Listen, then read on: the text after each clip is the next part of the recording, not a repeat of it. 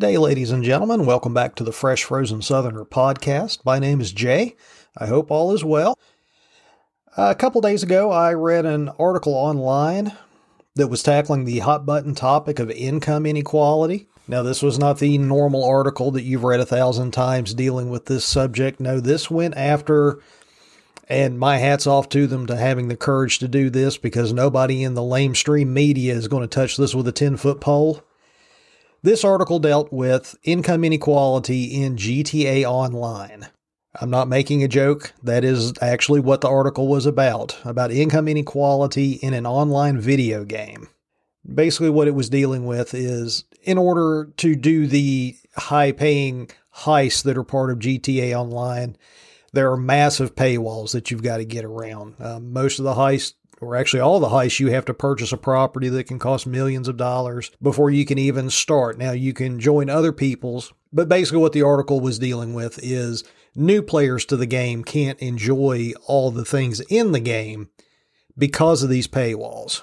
Now, I have played video games for my entire life.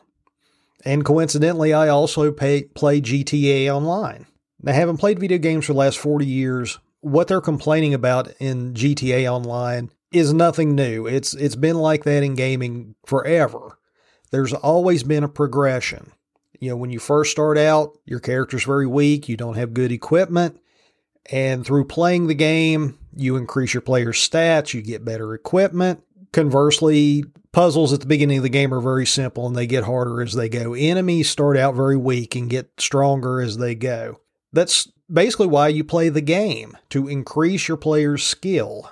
Every game has had a progression like this. It just so happens that in GTA Online, the progression is based on money. How much money are you earning? How much money do you have in your bank account? GTA, your character is a criminal and you're trying to build a criminal empire. And because of that, you start out doing petty crime. You start out stealing cars off the street, robbing convenience stores, and you know, stuff that you might make a few thousand dollars. And as you build your character, build up your money, you have the opportunity to buy different businesses that will earn you money as you do other things. It allows you to buy into these heists that pay out more and more money. It's sort of the point of the game is that at the beginning you don't have the money to do this stuff. And a lot of those heists are hard. If you try it as a very low level, it's just going to be a montage of you getting murdered by NPCs. So that's kind of the point of the game is that you increase your ability as you increase your financial position. Now I'm not trying to make GTA sound noble because it you are a criminal and you're doing horrible criminal things. It is a lot of fun though. And I'll be the first to admit, when you first start playing GTA Online, it's very, very grindy. You're going to have to put time in. You're going to have to spend time doing activities that don't pay a lot of money. You're going to have to do a lot of repetitive business sales as you get to the mid levels and you've got different businesses that you're making money from. But that's kind of the enjoyment of the game. That's that's the process of the game. Now, there is an option if you want to, you can purchase in game currency with real life money. I, I'm not going to sit here and tell you I've never bought in game currency. I've only done that a couple times, and it was right when I first started. Uh, I have put in the time now that I've got plenty of money and I can do whatever I want to in GTA Online. But getting to the point where my character is now was part of the enjoyment and I don't understand people that buy the a lot of the in-game currency with actual real world money. I mean, the point of a video game is to play it and have fun playing it. If you're buying a video game that you're then spending extra money to get out of playing, why did you buy the game in the first place? Why don't you play something else? Because to me, the enjoyment in one of these video games is is the process of getting to the end game you're not supposed to just be able to jump in and do everything all at once. It takes time to earn your way into being able to do these things. That's what makes it worthwhile. Just like any hobby, you know, there are people that build their own furniture. And of course, I'm sure that they enjoy the furniture when it's finished, but part of the enjoyment it was the process taking the raw materials and turning them into a functioning piece of furniture. If you took that part out of it, they would lose a great deal. And that's why people do it. And that's why you should be playing these games. And the fact that our social consciousness has taken a real world issue and put it into the virtual world is a good example of how a lot of these movements they start out with very noble concrete goals and they just keep going and keep going and it gets to the point where they're sort of a parody of themselves everything goes off the rails at some point or another and maybe this article was a bit tongue in cheek but i brought it up because it just perfectly highlights how social movements do this PETA is a good example PETA started out concerned with cruelty to animals. That's a very noble goal. PETA today has went so far off the deep end that they're just blatantly lying to you in their propaganda. I don't know if you guys remember, a couple of years ago, PETA put out a poster that had a lamb that looked like it had been run over by a freight train. And the caption under the lamb says, Here is the rest of your wool sweater. I don't know how many people are not aware, but when you shear a sheep, that sounds violent and painful. It, you're basically giving the sheep a haircut. You are cutting the wool off of the sheep. You're not hurting the sheep in any way whatsoever. Once they've sheared the sheep, they let it go. Six months or a year down the road, they'll give it another haircut. It's literally like you or me going to the barber and getting a haircut. It is not damaging to the animal. I'm sure PETA is aware of this, but you know, you don't let truth stand in the way of a good campaign ad, I guess. I always feel like if you're having to lie to support your end of the argument, your argument's probably wrong. Now, before I get into my next example, I want to start off by saying that I am not transphobic. I'm not homophobic. I'm not making any judgments on how somebody wants to live their life. I'm saying this even though I understand that people are going to hear what they want to hear in these statements. And a lot of people are just going to hear me spouting hate and vitriol. All I ask is that you listen to the words that I use and don't read anything into it. Don't apply any emotions that I'm not adding to the statement. Just hear what I have to say because when it comes to social issues and individual freedoms. I am as libertarian as anybody on this planet. I honestly do not care what you do in your life as long as it doesn't affect me. Who you date, how you dress, or what you do in your spare time affects me about as much as what kind of toppings you order on your pizza. I'm not eating your pizza, it's your dinner what you choose to put on your pizza affects me in no way, shape, or form, and I don't care what you do. The flip side of that coin is I hope that you are comfortable enough in yourself to order whatever you want on your pizza, and you shouldn't care what I think because they both add up to the exact same thing, and that is a big fat zero. So please don't take any of these statements as vitriolic again, I'm not judging anybody's lifestyle, um, but I think truth and reality do matter, and we are slipping away from that, particularly in the gender and transgender equality movement. Now, again, this started with very noble goals to end discrimination and to improve the lives of some pretty marginalized groups of people. That's where they started. They have very recently gone very far afield in that mission. Um, I'm referring specifically to the push to try to erase gender and the belief that there is no difference between the genders. I listen to a lot of uh, Dr. Drew Pinsky's podcasts, and something he quotes a lot. I don't know if this is his or if he got it from somewhere else, but the person that I hear say this is Dr. Drew Pinsky. And he likes to say that you have to deal with reality on reality's terms. And the reality is that you are not assigned a gender at birth. You are one or the other. That should not force you into any life choices. That should not put labels on anything that you do. But genetically, when a baby is born, it is either genetically female or genetically male. And that does have some consequences because reality also is that there are physical differences between men and women. I don't feel like that is a controversial statement. I feel like that is probably the most obvious statement ever made. And just beyond the obvious differences of breasts and genitalia, the skeletal structure between a man and a woman is different. The density of the bones in their skeletal structure is different. Muscular structure and strength is different in men and women. Our blood chemistry is different. Men and women have different nutritional needs. And if those physiological differences weren't enough, you can always say, well, emotionally we're the same. There have been many studies done of active brain scans on men and women while they're doing the exact same task.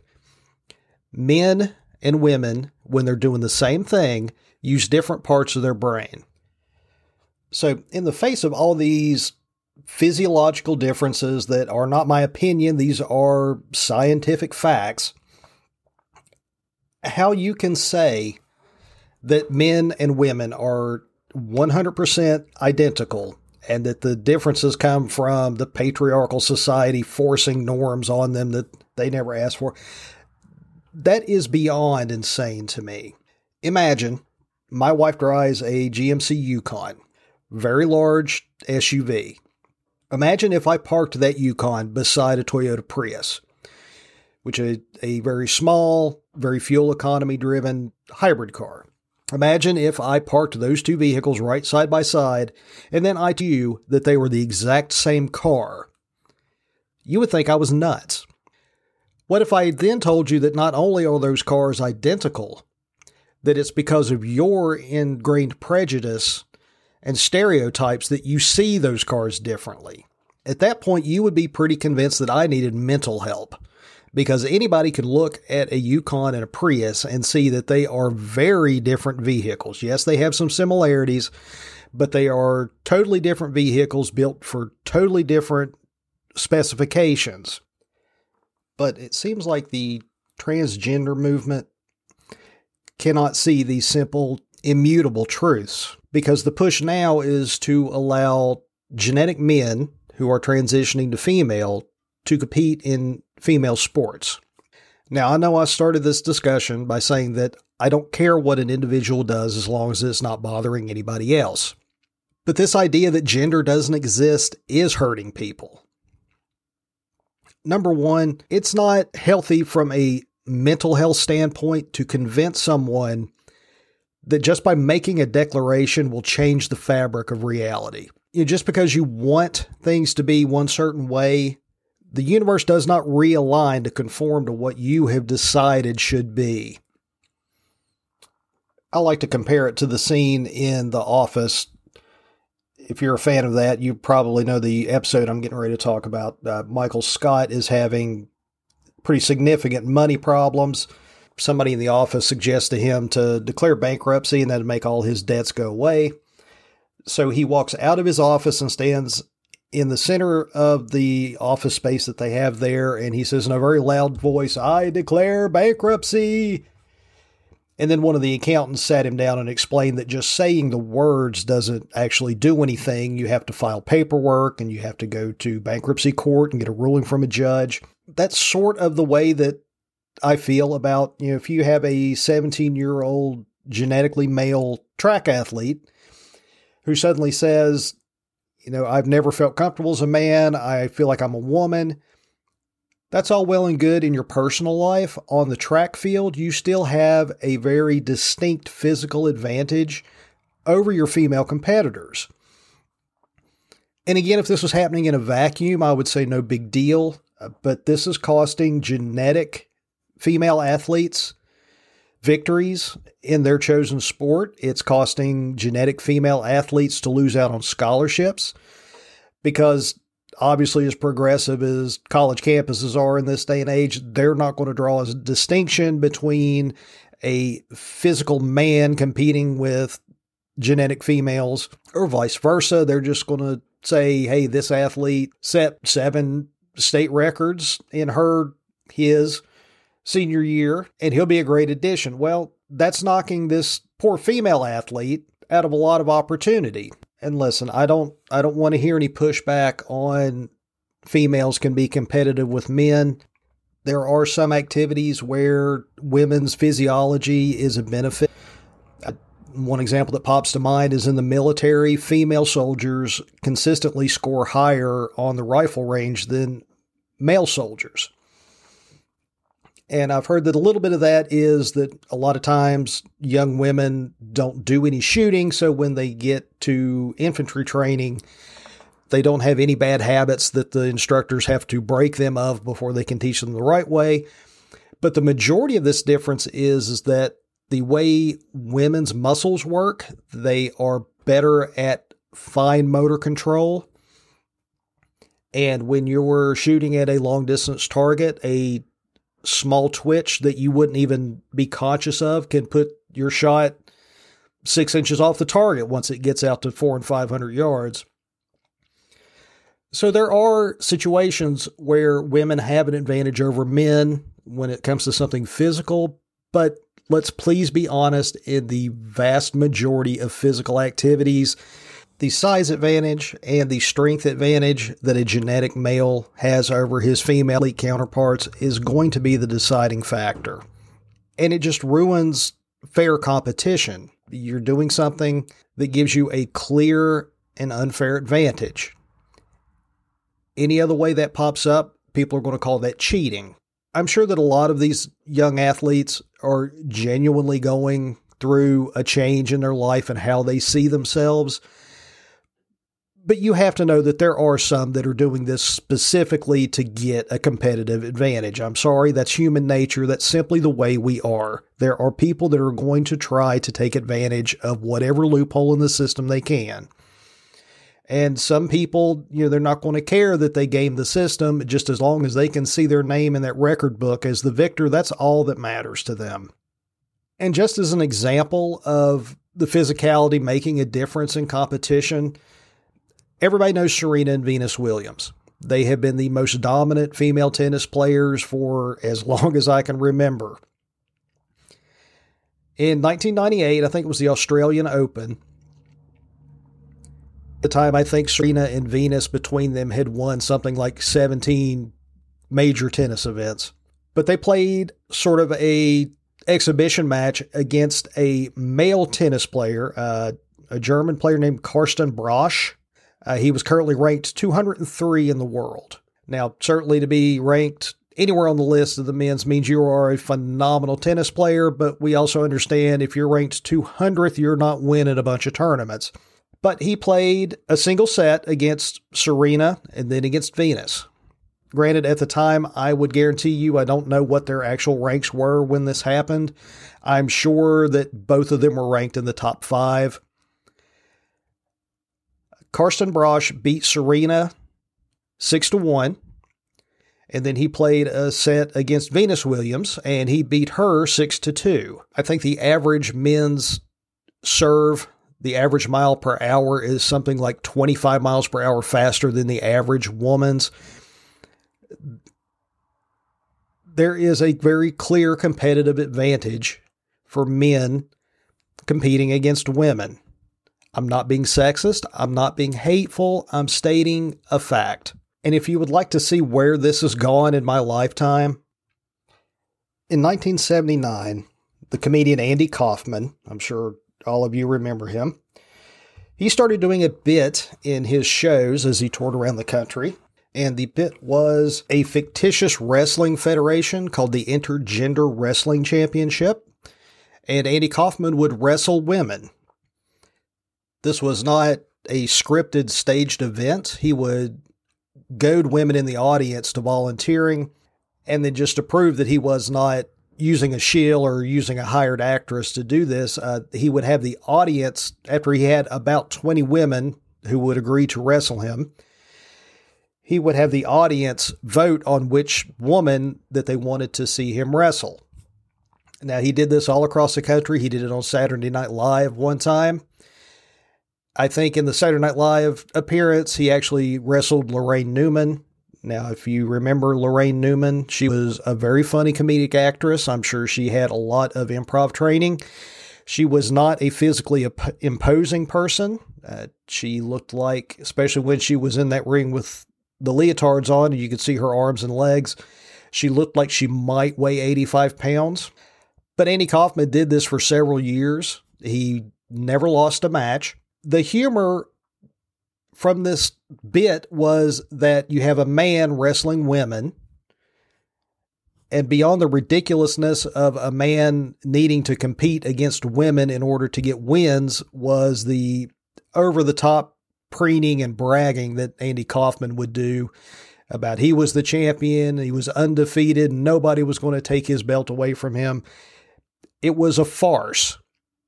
People understood that the joke was on Andy Kaufman in that situation because it is ridiculous that a man would take pride in physically beating up women. Now, if you want to juxtapose that to today, uh, the state of Connecticut a couple of years ago allowed transgender genetic men to compete in women's sports.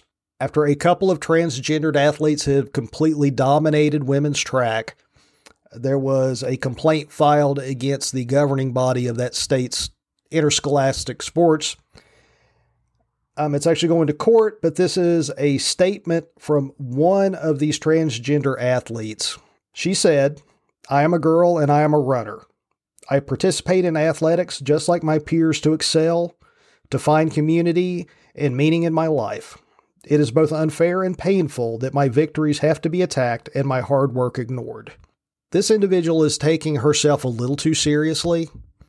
I feel like that anyone in that situation would have to understand that they are bringing a competitive advantage to the table and that the people that they are competing against, and just like in this, dominating against, they're going to feel like they are being unfairly robbed of a chance to win track meet. And I think it's very telling that this individual, their first complaint was that they felt like they were being treated unfairly. Every person on this planet has physical limitations that they have to accept. I love NFL football. I am short and I can't run very fast. Therefore, I don't have a prayer in hell of competing in the NFL. I have terrible eyesight, so I cannot be a fighter pilot, and I cannot be a commercial airline pilot. Now, I can stomp my feet and say that that's not fair, or I can accept those two realities and I can move on with my life. And I really believe the simplest answer to this is to tell genetic males who are transitioning you are welcome to run track you have to compete with the men. That's not being hurtful. That's not being discriminatory. That is accepting reality on reality's terms. All right, that's all I have for you today, ladies and gentlemen. I'm sure this topic will make a few people uncomfortable. I have fear of cancel culture. That's why I'm able to say this stuff. Number one, this show is so small that the chances of anybody getting wind of it is next to zero. And the other part of it is, is if I were to be canceled, I'm out a month and a half of my life and $72. It really wouldn't be the end of the world. But mostly I'm not worried about it because when I say that there are physiological differences between women and men, I'm not saying that to be hurtful. And I'm not saying that because I am prejudiced or stereotyping anyone. It's simply the truth. And the truth is not racist, and the truth is not sexist. The truth can be hurtful, but the truth is never malicious. All right, guys, thank you for sitting with me again today. I hope you enjoyed the show. I certainly enjoyed bringing it to you. If you'd like to send me a comment, you can send me an email at freshfrozensoutherner at gmail.com. Uh, if you would like to share the show with a friend or leave me a positive review, that would be greatly appreciated as well. All right, guys, I hope you have a good day, and I will talk to you soon. Bye.